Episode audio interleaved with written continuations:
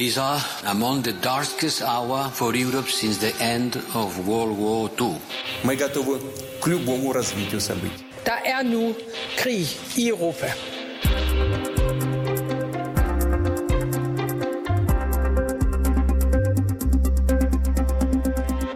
Ruslands økonomi er på fod igen, ja, så lyder det en overskrift i øh, det hedderkronede britiske magasin The Economist. Deri kan man læse, at den russiske økonomi ikke er kollapset øh, til trods for, at Vesten har pålagt Rusland historisk hårde økonomiske sanktioner og gjort landet til verdens mest sanktionerede. Faktisk har den russiske valuta rublen det godt, og ifølge den russiske bank Sperbank, så bruger russerne stadig penge på landets caféer, bar og restauranter. Og så er Rusland lige nu på vej mod et rekordstort handelsoverskud. Ja, på overfladen så ser det altså umiddelbart positivt ud for Ruslands økonomi, men det er kun fordi, at deres økonomiske krise måske ikke ligner de kriser, vi kender fra Vesten. Du lytter til Krig i Europa, hvor vi i dag dykker ned i den russiske økonomi, som måske ikke har det helt så godt, som flere nøgletal lige nu indikerer. Mit navn det er Cecilie Lange. Og jeg hedder Alexander Vils Velkommen indenfor.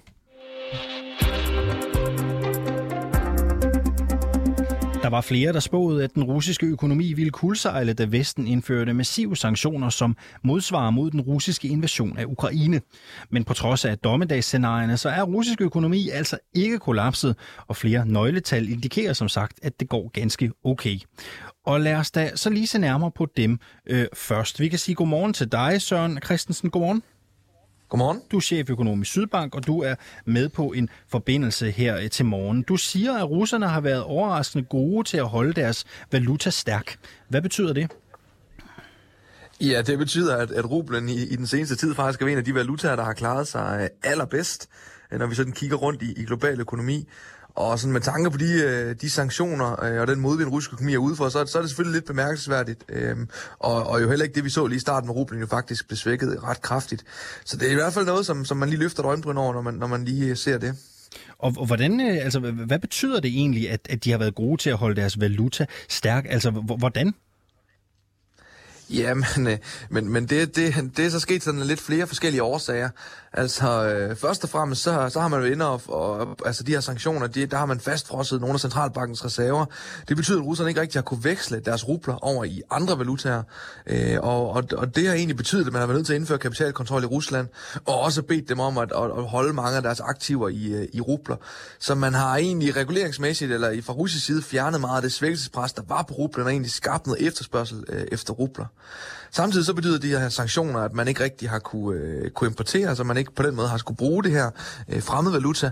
Så gengæld så øh, gør vi jo med de her sanktioner sådan, at man stadigvæk kan købe olie og gas, øh, især fra Rusland. Så der er altså stadigvæk en massiv efterspørgsel efter noget, som betyder, at de, øh, der er en efterspørgsel efter de her rubler. Og, øh, og det er altså med til at holde, holde rublen stærk. Så, så det er sådan lidt, øh, det er lidt sminket, kan man sige, og ikke fordi, at investorerne pludselig er, er blevet helt vilde med rubler. Og, øh, og skal man ud og købe en, en dollar på gaden i Moskva, jamen så er det sandsynligvis heller ikke den, øh, den kurs, som vi kan aflæse den på det finansielle marked. Det er sandsynligvis heller ikke den kurs, man kan få der, og der er rublen reelt er sandsynligvis ganske svækket. Også velkommen til dig, Lars Christensen. Godmorgen. Du er international økonom og altid leveringsdygtig i en slagfærdig øh, økonomisk analyse. Øh, hvis man ser på handelsbalancen og energieksporten, så er der jo overskud, og det lyder jo måske i virkeligheden meget godt. Jamen det, øh, man kan jo sige, at hvis vi kigger på, øh, på, øh, på øh, efterspørgselssiden i russisk økonomi, hvad er det for nogle varer, russerne så at sige sælger, både øh, derhjemme, men, men jo også især internationalt, så må man jo sige, at den måde, sanktionerne er skruet sammen på, der har man skruet dem sådan sammen på, at man vil ramme russisk import og ikke russisk eksport. Grunden til det er, vi har afhængig af især gassen i Europa, og det har man så at sige holdt udenfor. Og derfor har russerne jo sådan set blevet ved med at sælge gas, og gaspriserne har endda været stigende, så på den måde har det været positivt. Hvis vi kigger på olien, så har russerne blevet ved med at sælge olie, men det hører altså også med til historien af en tønde russisk olie, øh, i dag koster cirka 35 dollar mindre på verdensmarkedet end for eksempel en tønde norsk olie. Og det skyldes simpelthen, at ingen vil fragte den russiske olie, så for at kunne komme af med det, så bliver nødt til at sætte priserne med kant ned, og hvis vi kigger på olieproduktionen, så er olieproduktionen altså også faldet ganske markant. Så, så, øh, så, så ja, øh, man har holdt gang i eksporten, øh, og som Søren rigtig bemærker, så er der ingen import. Og derfor er det selvfølgelig også derfor, vi ser handelsbalancen stige, og vi ser, at rublen bliver stærk. Øh. Søren V. Christensen, det virker jo også til, at der er gang i forbruget. Spærbank siger jo i hvert fald, at russerne stadig bruger penge på bar og restauranter. Ja, det er rigtigt, og altså, det, det synes jeg sådan egentlig er, er ganske imponerende, at, at forbruget holder sig øh, i gang på den måde, øh, at vi ser, altså, fordi det, det er jo en massiv mængde usikkerhed, som, som har ramt russisk økonomi, og, øh, og vi ser jo også, at, at deres inflation, selvom det ikke er gået så galt endnu i hvert fald, som man kunne have frygtet, så er den jo altså øh, markant højere end det, vi ser i vores del af verden, hvor den jo altså også er høj. Så, så jeg tror, det er lidt en stakket frist. Altså, vi, vi vil se russisk økonomi bremse øh, endnu mere op, end det vi allerede ser, og det vil også ramme de russiske forbrugere. Det har jeg, det har jeg næsten ikke fantasi til at forestille mig andet. Øh, Lars Christensen, er det her ikke positivt tegn for den russiske økonomi? Ej, jeg synes, det, det, for det første så har vi jo ikke ret mange tal. Det skal lige huskes, krigen startede den, øh, den 24. februar, det er under tre måneder siden. Rent økonomisk, hvor mange økonomiske nøgletal vi har, der er det ganske få. Øh, der, hvor vi kan observere noget, det er at sige, jamen, de russiske nøgletal, vi mangler, kan vi se på, hvad er det for nogle internationale nøgletal, der siger noget om Rusland har vi. Vi har for eksempel eksporttal til Rusland. Og der kan vi jo for eksempel se, at den vestlige eksport, den er faldet med, med to tredjedel. kigger på lande på Tyskland, Sverige, Storbritannien. Så er eksporten faldet meget kraftigt. Det indikerer jo, at der er en eller anden meget kraftig kontraktion. Så kan man sige, at det er måske på grund af sanktionerne. Hvis vi så kigger på kinesisk eksport, så er den kinesiske eksport til Rusland faktisk faldet med en tredjedel. Så der sker jo et eller andet. Så det kan godt være, at Spærbank siger, at forbruget holder sig, men der er altså åbenbart nogen eller noget, hvor der ikke er noget forbrug. Så, så jeg tror, vi, vi, øh, vi skal være forsigtige med at, at, at tolke på de russiske tal. For mig at se, så er der en, en, en relativt kraftig kontraktion i gang. Øh, IMF's skud er, tror jeg, et skøn er, at, at, øh, at BNP kommer til at falde med 10-12 procent i år, og det tror jeg sådan set er, er meget, meget rigtigt. Det øh, var ikke kun internationale økonomer, der spåede falit for Rusland, da de vestlige sanktioner blev indført. Det samme gjorde en whistleblower fra den russiske efterretningstjeneste FSB. Øh, det har vi tidligere beskrevet her i programmet også. I et lækket brev stod der blandt andet, i juni vil der ikke være nogen økonomi tilbage i Rusland. Der vil ikke være noget tilbage. Vi rammer juni måned om sådan cirka 12-13 dages tid. Vi kan vel godt blive enige om, at den russiske økonomi med de her aktuelle tal ikke står til at kollapse helt i juni. Øh, hvad siger du, Lars Christensen? Jamen, jeg ved ikke. Jeg har tidligere beskrevet det på den måde at sige, at Vladimir Putins målsætning var at genskabe grænserne fra 1991, altså Sovjetunionens fald. Det, han har genskabt, det er russisk økonomi eller 1991. Det, det handler om, det er Ruslands økonomiske funktionsevne. Hvad er det for en type økonomi, vi har? Nu har vi en økonomi, der basalt set er fuldstændig lukket øh, i forhold til import, at det betyder, at Rusland i virkeligheden skal producere biler selv, skal producere dæk selv, skal producere reservedele selv, skal producere fly selv, ting, som ikke eksisterer. Og, og, og det er den del af det. Så kan man sige, er Rusland gået statsbankrot? Ja, det er Rusland så jo faktisk meget tæt på og har meget svært ved at betale. Vi ser, at, at de russiske statsfinanser bløder. Så, øh... Men er der nogen russisk økonomi til juni så? Jamen, hvad er en russisk økonomi? Hvis, hvis, hvis, øh, hvis russerne bytter med hinanden, så er der en økonomi. Der er altid en økonomi. Mm-hmm. Men Rusland er gået fra at være en øh, åben økonomi til at være en økonomi, der mere ligner Nordkorea eller Cuba eller Iran. Og, og, og så kan man sige, det er det, der er det væsentlige. Øh, det er ikke en finansiel kollaps eller et aktiemarked, der falder.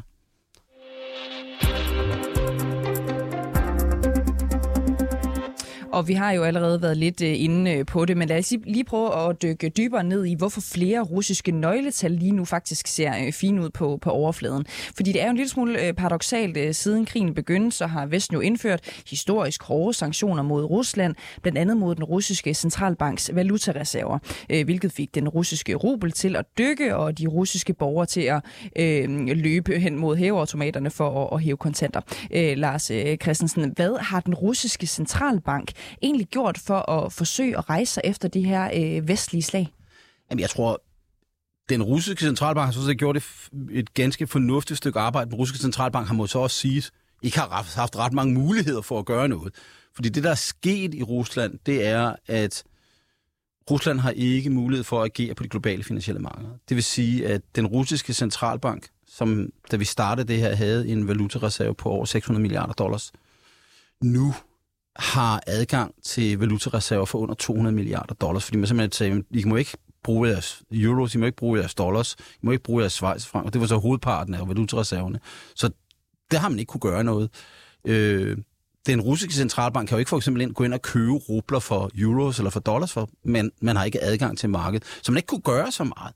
Øh, så man kan sige, det der i forhold til, når vi taler om rublen, så er det jo sådan set omverdenen, der har sørget for, at rublen bliver stærkere, fordi de sagde, vi vil ikke handle med dig, handle med jer. Og derfor er det også en, en, en, en, en lidt speciel rubelkurs, fordi den er ikke eksisterende. Mm. Så hvis man ringer til Danske Bank eller Nordea i dag og siger, jeg vil godt handle nogle euros øh, til nogle rubler, så siger de, det er ikke noget, vi kan hjælpe dig med. Okay. Og, det, og, og derfor så er det lidt et, et, et lidt specielt. Så den russiske centralbank er i den situation, kan ikke rigtig gøre ret meget.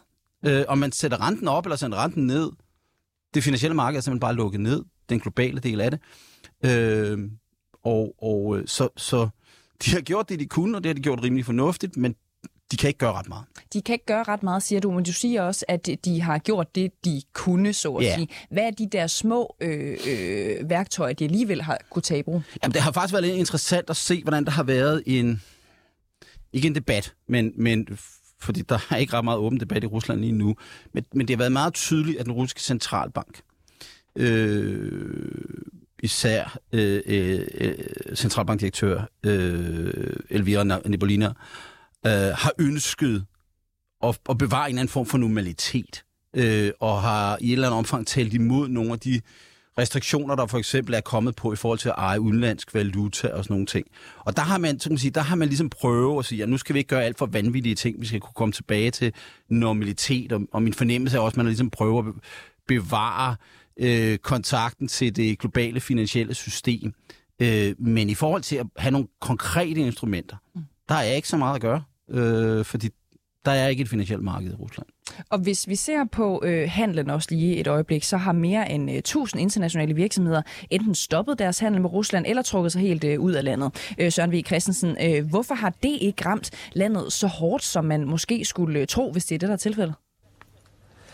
Ja, men det vi ser mange virksomheder gøre lige nu, det her siger, at de ligesom vil trække sig ud af Rusland, og så sætter man sine øh, aktiviteter, fabrikker og sådan noget, øh, butikker, det sætter man til salg, men lad det egentlig køre videre. Altså, så det vil sige, at, at de her ting øh, fungerer stadigvæk. Altså, Carlsberg har stadigvæk bryggerier i Rusland, selvom de egentlig er på vej til at trække sig ud. Så, så, så derfor er det ikke sådan, at den her beskæftigelse øh, og produktion bare er forsvundet fra den ene dag til den anden. Der lægger man sådan set bare op til, at, at, at det skal skifte ejerskab. Sandsynligvis jo selvfølgelig til en, til en stærkt reduceret pris, men, men, men derfor har vi ikke sådan set en effekt af, at, at, at det her er simpelthen bare forsvundet fra økonomien fra den ene dag til den anden. Øhm, så, så, så derfor så tager det noget tid, før det her aflejer sig ud i, i økonomien. Mm. Nu har I sagt øh, begge to sådan af flere omgange øh, i løbet af det her program allerede, at øh, Rusland øh, har en ret isoleret økonomi øh, øh efterhånden med alt, hvad der er sket. Hvad betyder det egentlig helt konkret? Jamen, altså, det, det, vil, det betyder jo, at de skal klare tingene selv, som Larsen siger. De skal selv bygge deres fly og, og lave deres dæk til bilerne. Så de, der er jo mange ting, som de får relativt svært ved at, øh, at skaffe. Og, og det er jo der, det sådan over tid vil ramme russisk økonomi øh, rigtig hårdt, fordi man simpelthen vil komme til at løbe tør for nogle ting, og nogle ting vil blive øh, enormt dyrt. Og, og på den måde, så bliver det bare en, en, en helt anderledes økonomi, end, end det vi kendte for, øh, altså vi kendte inden den her invasion af Ukraine. Mm. Og det er det her, der virkelig kommer til at bide på russerne, når vi sådan kigger kvartaler og, og år frem i tiden. Lad os lige spille bolden videre til Lars øh, Christensen, du ja, markerer. ja, jeg, siger, jeg tror, at det, der er vigtigt at forstå i det her, det er, når vi taler om økonomiske tilbageslag i en almindelig velfungerende markedsøkonomi, så er det typisk, der sker noget på det, vi kalder efterspørgselsiden. Privatforbruget falder, investeringerne falder, og så går økonomien ned, og så kommer en eller anden reaktion. Øh, priser og lønninger tilpasser sig, finanspolitik og pengepolitik lempelse, og så kommer økonomien op igen, øh, for at sådan sige det simpelt. Det er ikke det, vi ser her. Det, vi ser her, er det, vi kalder udbudssiden i økonomien. Det er det, der knytter an til produktion. Det er sådan set det, der gør os rige. Hvad er det, vi bruger til at producere? Vi bruger tre ting til at producere. Vi bruger nogle maskiner og noget kapital. Så bruger vi noget arbejdskraft, og så bruger vi noget teknologi. Vi, vi, hvor gode maskinerne er, hvor gode vi er til at bruge maskinerne. Og vi kan sige, hvis vi kigger på de tre elementer, så er der ingen udenlandsk kapital, der strømmer ind i Rusland lige nu. Så fornyelse af kapitalapparatet er ikke muligt. Vi kigger på teknologien, så er Rusland udelukket fra en række øh, import af teknologi, og vi ser, at øh, især unge russere i stor stil forlader landet. Så det underliggende produktionsapparat lider altså. Så kan man så også sige, hvis vi kigger på efterspørgselssiden, der er sket en meget, meget markant ændring i, i det forbrugsmulighed, den enkelte russer har. Mm. Det kan godt være, at de har samme penge, som de havde før, og det svarer jo sådan set til, at der var, der var altså en, en, en, en sovjetborger i 1989 havde måske penge, men når han så gik ned i butikken, så var der ingen varer. Og det er det, vi egentlig ser nu. De varer, der ikke er der, H&M-butikkerne er lukket, Zara-butikkerne er lukket, alle luksusbrandsene er, er væk. Så når man går rundt i storcentre i St. Petersborg eller Moskva, de, de, de højindkomstbyerne og de store byer, så vil man se, at i storcentrene, der er kun de russiske eje butikker tilbage, og det er primært supermarkeder. Så ja, der er penge til at købe, købe, købe mad og sådan noget, men det der tøj, du købte i H&M før, mm. det er der ikke. Det skal produceres selv. Den der Mercedes, du kunne have købt, eller øh, Ford, den er der ikke mere. Øh, nu må du købe en russisk bil, hvor der er syv års leveringstid, for at sige det sådan i overført betydning. Ikke? Så, så, så det, det er i virkeligheden, og jeg tror, det er vigtigt at huske på, at når vi ser på det her, så er det en sovjetisering, en planøkonomisering af russisk økonomi, vi ser, og derfor kommer det til at minde om Kuba, eller Nordkorea, øh, eller Iran. Og det er jo økonomier, som i gåsøjne ikke er forsvundet. men, men det er ikke nogen økonomier, der er nogen af os, der vil slå os ned i og synes, det her, det er bare drømmen. Mm. Søren V. Christensen, cheføkonom i Sydbank, og Lars øh, Christensen, øh, internationale økonom. I har begge to øh, sagt ja til at være med os her hele udsendelsen. Det er vi rigtig glade for. Vi vender også tilbage til jer lige om et øjeblik, efter vi lige har haft et lille indspark, Alexander. André Kasankov, godmorgen. Godmorgen. Du er Ruslands korrespondent for øh, Weekendavisen. Vi har taget fat i dig, fordi du jo er i tæt kontakt med folk i Rusland, og vi er ret nysgerrige på at høre, hvordan russerne i hverdagen mærker den aktuelle økonomiske situation. Ifølge den russiske bank Sperbank, så bruger russerne som sagt stadig penge på caféer, bar og restauranter. Spørgsmålet er jo så, er det også det, du hører, altså at folk i Rusland stadig bruger penge på at gå ud og spise og drikke? Ja, det er hvad jeg hører. Og så sent som i går, så talte jeg med en, som bruger ret mange penge på lige præcis det, på at gå ud og spise. Og sådan i forlængelse af det, I lige har snakket om, jeg kunne jo høre det sidste, der blev sagt, så kan man jo også sige, jamen hvad skulle han ellers øh, bruge sine penge på nu, at uh, luksusvarerne næsten er forsvundet øh, ud af Rusland. Ikke? Øh, men, men der er, altså, det er ikke sådan, at øh, samfundet er gået ned, og der er ingen, der har øh, penge. Der er stadig ret mange mennesker, der har sådan okay øh, mange penge, og som kan bruge den blandt andet på at gå ud og spise. Men det er klart, at der er ret mange, hvor Uh, det får, uh, øh, altså, der har råd til mindre, end de har haft råd til. Eller, sådan set er det jo dem alle sammen næsten, ikke? fordi at uh, priserne er steget, og de lønninger, de har haft, jamen det er jo cirka det samme, som, som de har fået tidligere. Og, og nogen er, er for os mindre nu, på grund af forskellige problemer. Så altså, det går klart i den, den forkerte vej for, for de fleste russere. Ja, vi hører jo også her til morgen, at russerne jo kun kan købe en russisk bil, ikke, hvis de ved det. Der er syv års ventetid. Det er ikke en Volga, sådan en hedder. Det er vist sådan en, en ret udbredt, uh, russisk, et ret udbredt russisk øh, bilmærke. Øh, uh, Kasankov, prøv lige at fortælle en gang, hvor normalt er livet egentlig for russerne lige nu? For det, du siger, lyder jo til, at, at hverdagen går videre, man går ud og spiser, og økonomien på en eller anden måde kører. Uh, men hvor normalt er livet økonomisk, hvis vi ser på det lige nu for russerne? Nå, men det er selvfølgelig ikke normalt, at uh, man bliver sådan ramt på pengepungen. Men jeg vil sige umiddelbart, at hvad jeg hører og hvad jeg siger af russiske statistikker, som man selvfølgelig ikke altid kan stole sådan 100% på, så er det ikke en krise som uh, den i 1990'erne. Der var for eksempel en krise i 1998, der var fuldstændig voldsom. Uh, det er måske heller ikke engang en krise som den, kan I huske, der var jo i Europa, var der en krise i 2008, ni stykker den ramte meget hårdt øh, i Rusland. Øh, det ligner noget af det, som Rusland blev ramt af eller der i slutningen af 2014, vil jeg mene, hvor man indførte de her første sanktioner mod Rusland i forbindelse med, at øh, Rusland annekterede Krim og fremprovokerede krigen i Øst-Ukraine. Og der var også øh, oliepriserne, der begyndte at falde ret øh, drastisk, og der blev russerne ramt af det sådan i slutningen af 14. Og det her, det minder ret meget om det, synes jeg. Hvordan er priserne i dag, når en russer øh, går ud af sin hoveddør derhjemme og går ned for at købe dagligvarer i supermarkedet? Jamen, det øh, går an på, hvem man spørger. Jeg synes, jeg får lidt forskellige svar fra forskellige folk. Ikke? Altså, der er nogen, der siger, at det er ikke stedet ret meget. Det er i stedet måske sådan 10-20-30 øh, procent, hvilket egentlig er en del. Og der er nogen, der siger, at oh, det, det er helt vildt forfærdeligt. Det er måske 50 procent. Officielt har jeg kigget på, hvad ser den russiske inflation i forhold til for et år siden. Øh, der ser man 20 procent.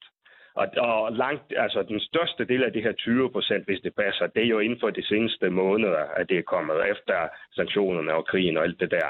Uh, og 20 procent, det er jo, øh, det er jo meget, uh, men det er ikke sådan, hvis det holder med det her, det her 20 procent, at, at uh, det er fuldstændig forfærdeligt, kan, kan man sige. Så. Så det kunne have været meget værre? Det kunne have været værre. Vi har faktisk, øh, altså der er mange, der har forventet, at det vil være endnu værre. Og det kan sagtens nå at blive værre, fordi at man indfører jo flere og flere sanktioner mod Rusland. Og der er jo også, det kommer jo ind på, hvad for nogle priser vi snakker om. Der har været nogle varer, som er blevet sådan nogle mangelvarer, fordi at, uh, altså for eksempel, uh, jeg kan huske i starten især uh, printepapir, som man åbenbart har uh, um, købt i Finland især. Uh, jamen, finderne, det er lukket ned for det, og så steg priserne simpelthen med 400 procent lige præcis i forhold til printerpapir på et tidspunkt, fordi man næsten ikke kunne printe det. Det er blevet lidt mere normaliseret igen, men der er, der er nogle varer, så, som, som er svære at finde. Kasankov, bliv lige hængende et øjeblik, fordi Lars Christensen er også med international økonom. Du, du markerede... Ja, jeg, jeg, jeg, jeg, jeg, jeg mærker noget. Jeg tror, jeg, jeg synes, hvis, hvis vi kigger på, på sammenligning med tidligere økonomiske kriser i, i Rusland, øh, det økonomiske tilbageslag nu ser ud til, at BNP kommer til at falde en 10-12 procent i år. Det er noget større, end hvad der skete i 2014. Men det er stort set det samme som det fald, som Rusland så i, i, i 2008. Bare lige for at få, få, mm. få, få det på det rene. Øh, men igen, det er karakteren. Det andet, jeg vil sige, det er i forhold til inflationen. Vi er altså gået fra... Øh, I januar måned havde vi 9% inflation i, øh, i, øh, i, øh, i Rusland, og nu har vi 20-21% inflation øh, i marts måned. Og skal sige, hvis vi omsætter det til månedlige vækstrater, så, så nærmer vi os nok nærmere en 30-35 procents øh, inflation. André Kasankov, øh, lige inden vi slipper dig her til sidst, kan man se øh, de her øh, økonomiske øh, påvirkninger andre steder, eksempelvis arbejdsløsheden? Øh, ja, det kan man godt, øh, fordi øh, der er jo også fordi, at der er så mange vestlige virksomheder, der har trukket sig ud af Rusland, og de folk, der har arbejdet øh, der, Altså mange af dem står til at miste deres arbejde. Jeg kender faktisk nogen, der har allerede mistet deres arbejde, så det er ganske alvorligt for, for de mennesker. Og der er, det er næsten givet, at der er endnu flere, der vil miste øh, deres arbejde. Uh, omvendt er der nogle af dem, jeg kender også nogle stykker, der har været hurtige til at finde arbejde igen. For eksempel var, er der en, der har arbejdet meget med en virksomhed, der, som har Uh, som har uh, solgt elektroniske komponenter fra Tyskland og andre vestlige lande i Rusland, og nu arbejder han så i en virksomhed, der, der sælger kinesiske elektroniske komponenter i stedet for. Så, så russerne forsøger uh, sådan at uh, få gang i den her omstilling fra Vesten mod Østen. Uh, både øh, Rusland som land og også nogle enkelte personer. Men det er, det er selvfølgelig en meget, meget svær øvelse, og, og det er ikke sådan, at... Uh, at man bare kan, kan skifte nærmest fra den ene dag til den anden. Men, men øh, det, jeg vil sige måske afslutningsvis, hvis jeg har tid til det, Ganske det er, at at ganske kort, det er, altså, russerne bliver ramt hårdt på det her. Der er ikke nogen tvivl om det her. Og, og det er også så godt, vi rammer den for ligesom at svække uh, Ruslands evne øh, for at føre krig mod Ukraine. Men det vi ikke skal forvente, det er, at øh, det resulterer i, at russerne vender sig mod Putin, og, og dermed så, så slutter krigen i Ukraine på et eller andet tidspunkt. Fordi alle de mange gange, hvor man har prøvet at ramme af sådan befolkninger i de forskellige lande, Iran, Nordkorea, Irak, det er jo ikke sket. Og det kommer heller ikke til at ske i, i Rusland. Det er snart den anden vej rundt. Hvis, øh, altså for at få Putin væk fra Kreml, så er man nødt til at hjælpe Ukraine så meget, at Ukraine simpelthen vinder krigen i Ukraine det vil, det vil få Putin øh, væk fra Kreml. Sagde Andrej Kasankov, der er Weekendavisens Ruslands korrespondent. Tak fordi du lige vil give os et indblik i, hvordan russerne oplever den aktuelle økonomiske situation. Søren Christensen, du er cheføkonom i Sydbank. Du er også stadig med her til morgen. Hvad siger du til det, Kasankov beskriver her om, hvordan russerne mærker de økonomiske effekter? Jamen, jeg synes, det er interessant, at, at, som han, at han siger, at han sammenligner lidt med, med den situation, der var i Rusland efter annekteringen af Krim og, og den krise, vi havde der. Øh, når det ser ud som om, at det kommer til at ramme økonomien øh, væsentligt hårdere. Altså, og det kan jo være det her med olie- og gasprisen især, som, som sådan lige til at starte med i hvert fald øh, tager noget af trykket, fordi at russerne får nogle, nogle massive indtægter der. Men, men, men på sigt, så, så ser det ud som om, at det kommer til at ramme øh, langt, langt hårdere end, end, end dengang. Så, så det er sådan lidt, øh, som, som jeg også sagde tidligere, så, så virker det til at være lidt en, en, en stakket frist, altså at russerne så stadig bruger penge øh, de steder, de kan. Men, men altså efterspørgselen tror jeg også vil blive ramt, fordi at, øh, at den her usikkerhed og det her, øh, det her sortsyn, som ligesom kan komme til at præge øh, russerne sådan noget, når beskæftigelsen også for alvor begynder at falde, jamen den vil også gå ind og ramme efterspørgselen. Så, så jeg tror, det er et spørgsmål om tid, før vi, at russerne også vil mærke det her endnu hårdere sådan på egen krop og pengepunkt.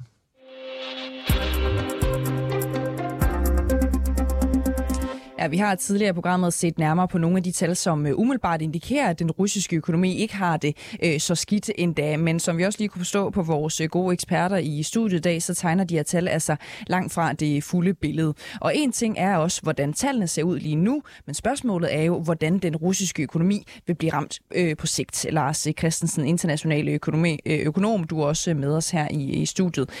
Hvilke langsigtede konsekvenser er der egentlig for den russiske økonomi?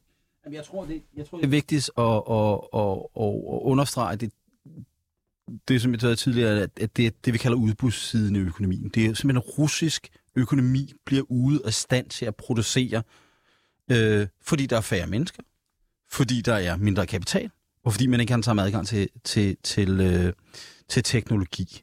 Og du kan sige, et, meget, et, et billede på det kunne være fly, flyindustrien. Altså de fleste fly i Rusland er Airbus-fly eller Boeing-fly. De er jo som bekendte amerikanske og franske. Øh, og sådan fly, det skal have reservedel.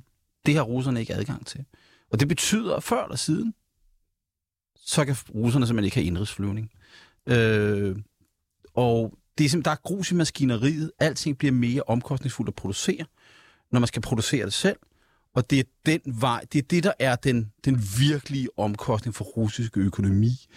Øh, et andet eksempel er olieindustrien. Der skal være teknologi til at tage olien op af jorden. Der skal være know-how til at gøre det. Rusland har i høj grad været afhængig af internationale øh, olieingeniører, skotske, amerikanske, norske, saudiarabiske, som i høj grad har forladt Rusland øh, i de senere måneder. Så kan man sige, det er den der produktionskapacitet, som hvor det virkelig trækker sig ud. Og man sige, som André rigtig bemærkede, sanktionerne handler ikke om at få Rusland til at gå områb. Det handler om at sørge for, at der ikke er en økonomi til at finansiere en fortsat krigsførelse i Ukraine og andre steder i Europa? Mm. Øh, det er måske et dumt øh, spørgsmål, øh, jeg stiller nu, men jeg tænker, man kan sige mange ting om Putin, men at han er øh, dum, er måske øh, ikke en af dem. Så kan der ikke være, ah, kan Putin ikke have en hemmelig plan for, hvordan de alligevel skal være, ja nu kalder jeg det bare selvforsynende på en eller anden måde. Vi ved jo også, at de har øh, forholdsvis stærke bånd til Kina engang imellem, som jo den gang sidder, i den grad sidder hårdt på, på teknologi siden. Kan, der ikke være, kan han ikke have et eller andet S i ærmet, som betyder, at de måske alligevel har øh, råd og øh, er i stand til at, at, at være selvforsynende? Jeg skal ikke vurdere øh, Vladimir Putins intelligens, men, men, men, men, men den her beslutning om at gå i krig, og de sanktioner, som fulgte med. Han må er... næsten have vidst, at de kom, tænker jeg også.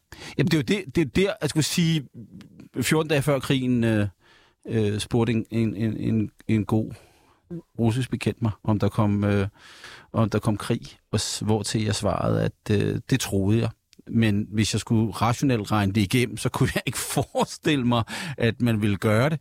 Men det vi har set, det er, at, Rus- at Putin igen og igen har handlet instinktivt. Det er jo helt klart, der ikke var en økonomisk plan. Fordi så havde det ikke været sådan, at man havde fået indfrosset over 400 milliarder dollars i udenlandsk valuta. Så havde det ikke været sådan, at man var blevet smidt ud af de internationale, globale finansielle markeder. Så havde man haft en plan for det. Så havde man sørget for, at man var selvforsynende på på, på at sørge for, at fly kunne komme i luften, og at man havde dæk til øh, militærkøretøjer og andet. Og det har man ikke. Mm. Så jeg tror, at et, Putin er dårligt informeret. Putin har været isoleret. Han har fået information, som har været øh, et skønbillede af situationen. Han har ikke troet, at der ville komme sanktioner. Han troede, at krigen ville være overstået hurtigt. Vesten var blød. og i øvrigt, at russisk økonomi var meget stærkere og meget mere i stand, meget mindre afhængig af udlandet, mm. end han er. Så nej, jeg, jeg, jeg, øh, jeg, jeg vil ikke kalde Putin dum, men han har ikke været velinformeret om den økonomisk, de økonomiske konsekvenser der. Mm. Søren V. Christensen, cheføkonom i øh, Sydbank. Øhm, hvad tror du, øhm, at vi kigger ind i, hvis vi bare kigger på øh, den russiske økonomi, om, om hvad skal, lad os sige, så inden for en sådan overrække på 3-5 år for eksempel, altså hvordan kommer den russiske økonomi til at se ud til den tid? Ja, altså hvis de her sanktioner bliver ved på den måde, som de, øh, som de ser ud til nu, altså så er det jo en økonomi, som, som bare bliver markant mindre end det, vi ser i dag. Det her fald kan, kan sagtens fortsætte, og det bliver en, en økonomi, som er langt mindre produktiv, altså fordi man, man øh, især kommer til at mangle den her teknologi, man, øh, man plejer at importere udefra. Så, så det bliver en, en, en langt fattigere og en langt mindre økonomi. Og øh, det, vil altså, det vil altså ligesom som sige, accelerere den udvikling, hvis man vælger at ligesom steppe op på de her sanktioner. Og, og der er jeg helt enig med Lars. Jeg tror simpelthen, at, at Putin har undervurderet, øh, det, hvad man kunne finde på at gøre i Vesten. Jeg tror ikke, han har regnet med, at man vil indefryse de her penge, og jeg tror heller ikke, man har regnet med, at man vil øh, udelukke øh, russerne for det her SWIFT, øh, det her system, hvor man overfører penge. Og det næste, som man lægger op til EU nu, det er jo ligesom at, at stoppe for øh, importen af olie fra Rusland. Øh, og gør man også det, jamen, så, så, så strammer man virkelig grebet, og, og det vil bare få til den her udvikling, at, at Rusland bliver en økonomi, som er en lukket økonomi, og som er en, en fattig økonomi, sådan set. Helt kort her til sidst, øh, øh Lars øh, Christensen. Hvad skal vi holde øje med i forhold til den russiske øh, økonomi her øh, i løbet af de næste øh, måneder? Jeg tror, at vi skal holde øje med, ikke nødvendigvis nøgletallene, men den politiske økonomiske reaktion. Det kan sige, der er noget, der knytter an til, kan russerne for eksempel få lov at forlade landet? Det tror jeg, der vil blive strammet meget kraftigt op på, fordi man mister arbejdskraft, det vil man ikke. Øh, rationering, prisregulering, altså en bevægelse mod basalt set en planøkonomi. Det er de signaler, vi skal holde øje med. Jeg tror, vi er hastigt på vej i den retning. Tusind tak, fordi I var med. Øh, begge to, Søren V. Christensen, cheføkonom i Sydbank, og også Lars Christensen, som er international økonom.